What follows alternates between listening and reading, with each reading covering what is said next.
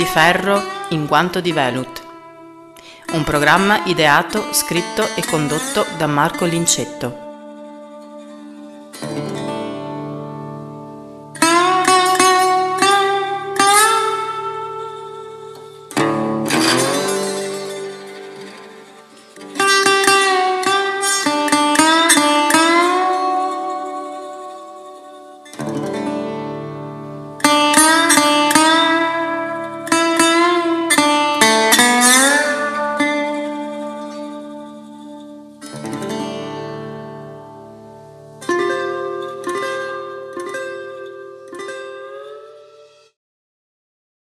Qualche giorno fa ho letto un commento sotto uno dei miei video che devo dire mi ha fatto un po' sorridere. Forse in altri tempi mi avrebbe fatto arrabbiare, ma in questo caso mi ha veramente fatto sorridere.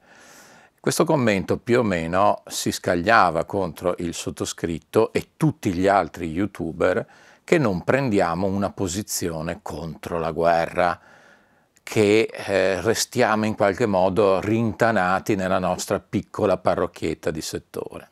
Ecco, permettetemi di sorridere ancora una volta perché credo che molti di coloro che seguono con una certa assiduità questo canale abbiano capito quanto al contrario io faccia una gran fatica a non allargare il campo in cui esprimere le mie opinioni guarda caso proprio a temi di carattere geopolitico, sociale, eccetera, eccetera, eccetera.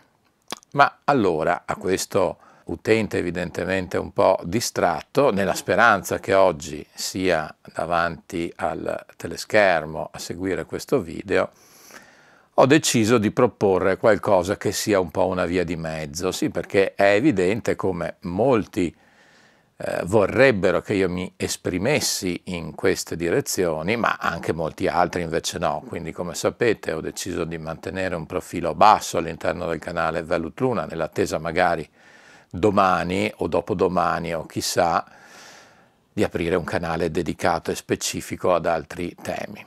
Allora oggi stiamo un po' a metà strada. Eh, l'occasione quindi del video di oggi sicuramente parte da questa osservazione dell'utente, ma anche da un altro episodio, ovvero qualche giorno fa insieme a mia moglie abbiamo deciso di rivedere un film che per noi è un must assoluto, un capolavoro senza tempo. Questo film è Rollerball.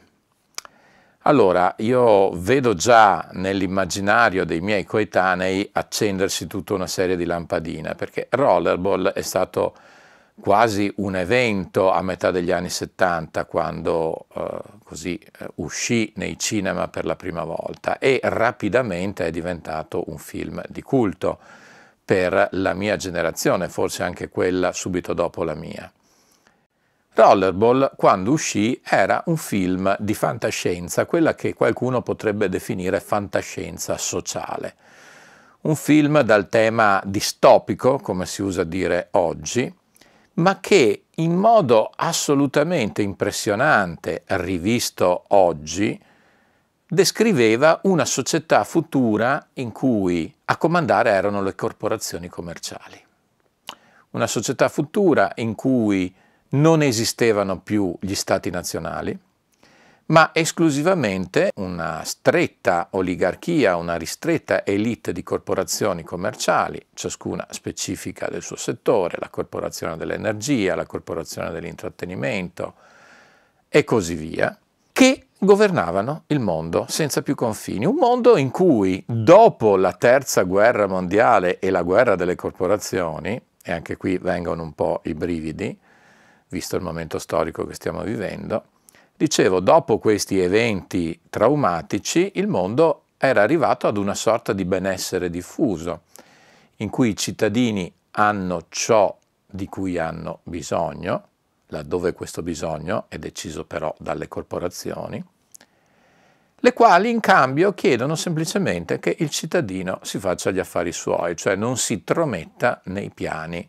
strutturali delle corporazioni medesime. In questa società di eh, benessere di consumo, in questa società in cui il sesso è diventato uno degli elementi di intrattenimento, quindi l'abdicazione a qualunque tipo di condotta etica, morale, secondo dettami di un tempo, in questo mondo in cui non ci sono più guerre, non c'è più una violenza diffusa, è tuttavia consentita una forma di violenza eh, non tanto praticata dalla massa delle persone, ma praticata da alcuni eroi del popolo, sportivi diciamo così, all'interno di questo sport chiamato rollerball, uno sport estremamente violento dove molto spesso ci scappa il morto, uno sport basato sul confronto fisico crudele e spietato fra gli atleti in pista, estremamente logorante per gli atleti stessi,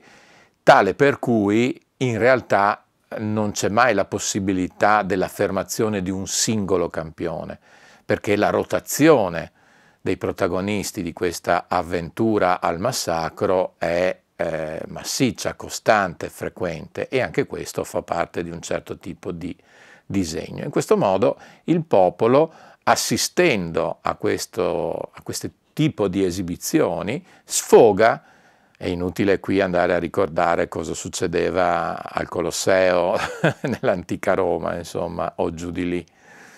La storia si ripete. Ebbene, in questa società così strutturata, così irregimentata, di controllo assoluto della corporazione sugli individui, spunta un personaggio anomalo, un personaggio scomodo, Jonathan E. Jonathan E è il campione che sopravvive al rollerball.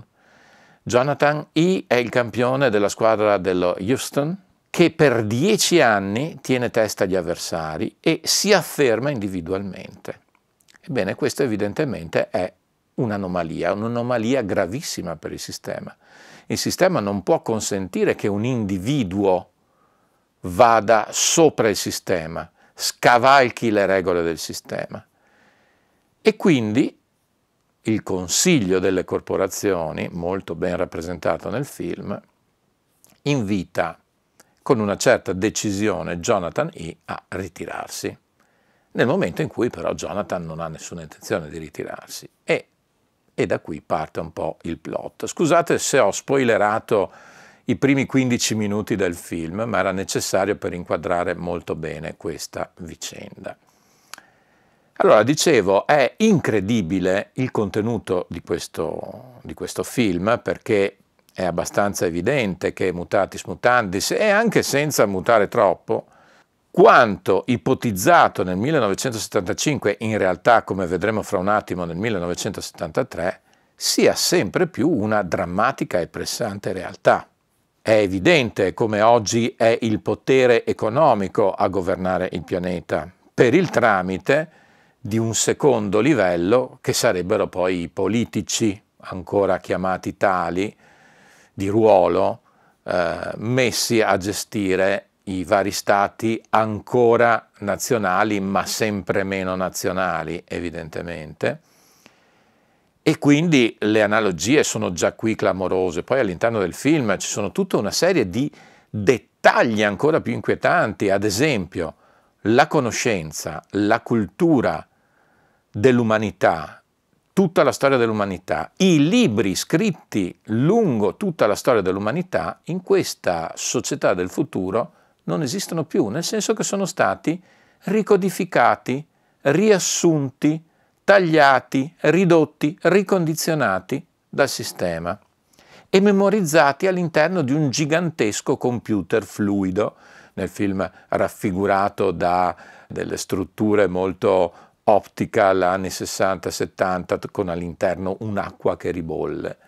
Questo è il grande, il grande computer zero, no? che è depositario del sapere dell'umanità, un sapere tuttavia ricondizionato questo vi ricorda qualcosa, tipo la cancel culture di cui siamo sempre più vittime di questi tempi?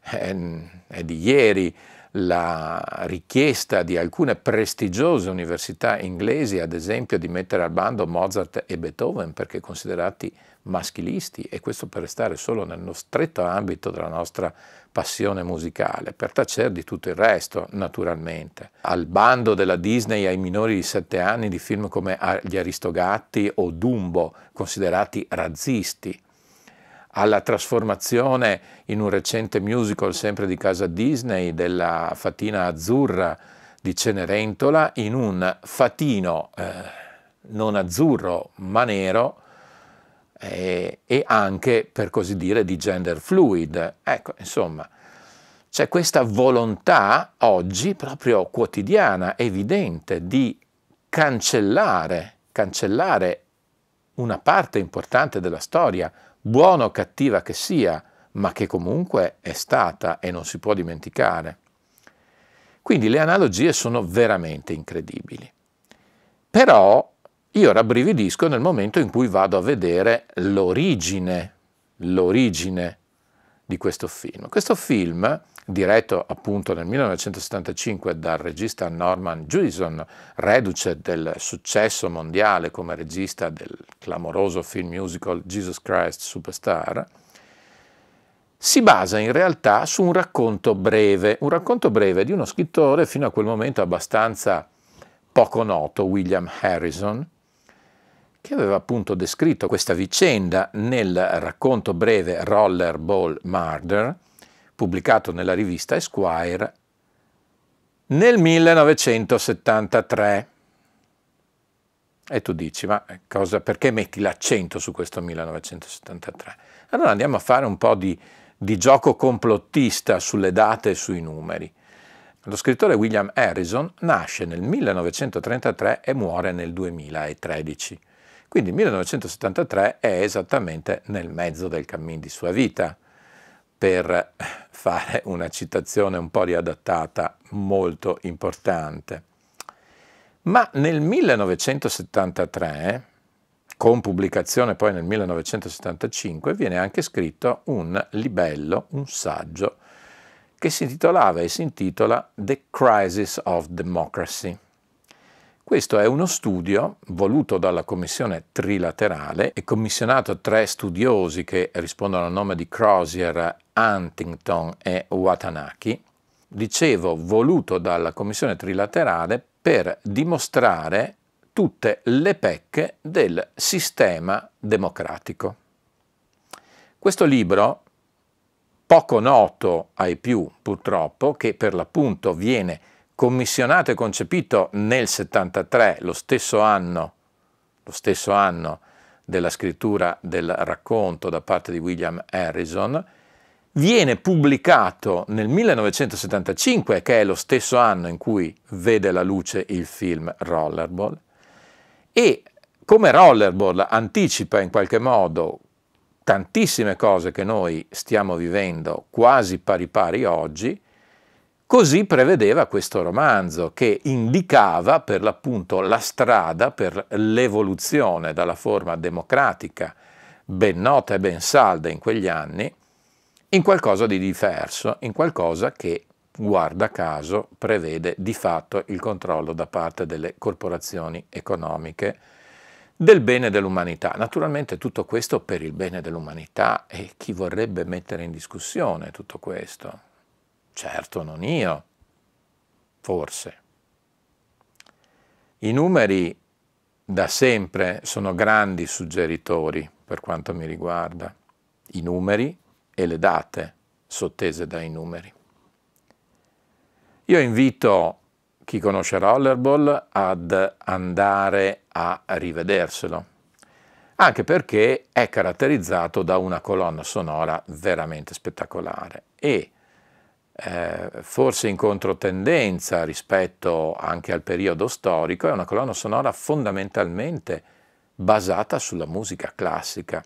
L'apertura di Rollerball è uno dei più incredibili inizi di film della storia del cinema, con questa immagine che si apre nel buio assoluto sulle note della toccata e fuga in re minore di Bach all'organo, versione originale, eh, che si allarga su questa pista inizialmente buia e poi via via sempre più illuminata con, con gli sportivi che via via entrano e prendono posto.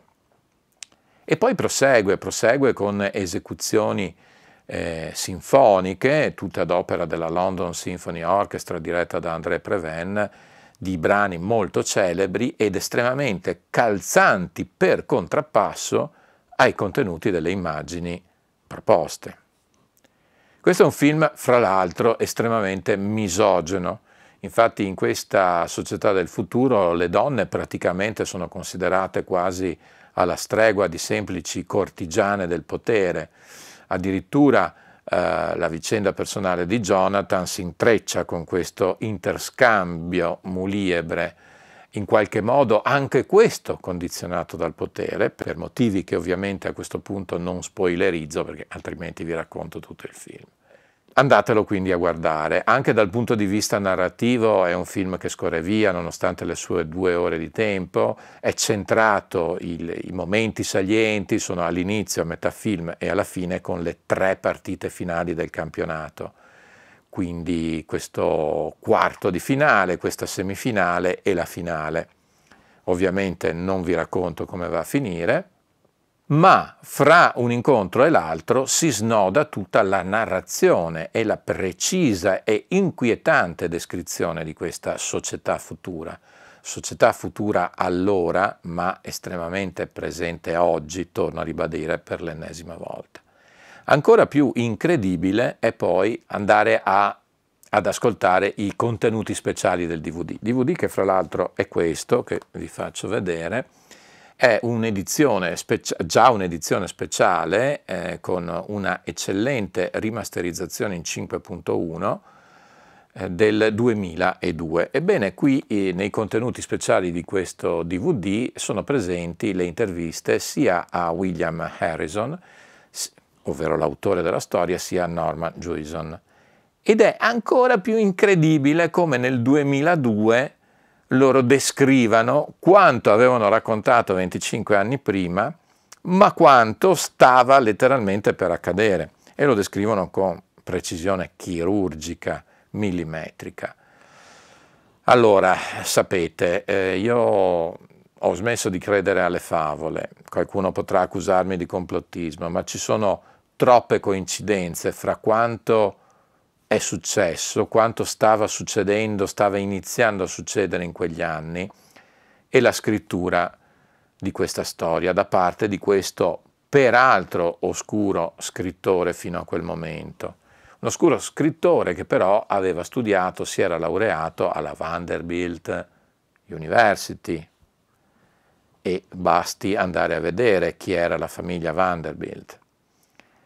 Insomma, ci sono tante coincidenze, tanti indizi che lasciano presagire come forse, forse, e sottolineo forse, non si trattava di una incredibile preveggenza di un autore dotato di grande sensibilità e fantasia, ma forse, e ribadisco per l'ennesima volta, forse è più facile andare a vedere anche qui un segnale che qualcuno voleva lanciare.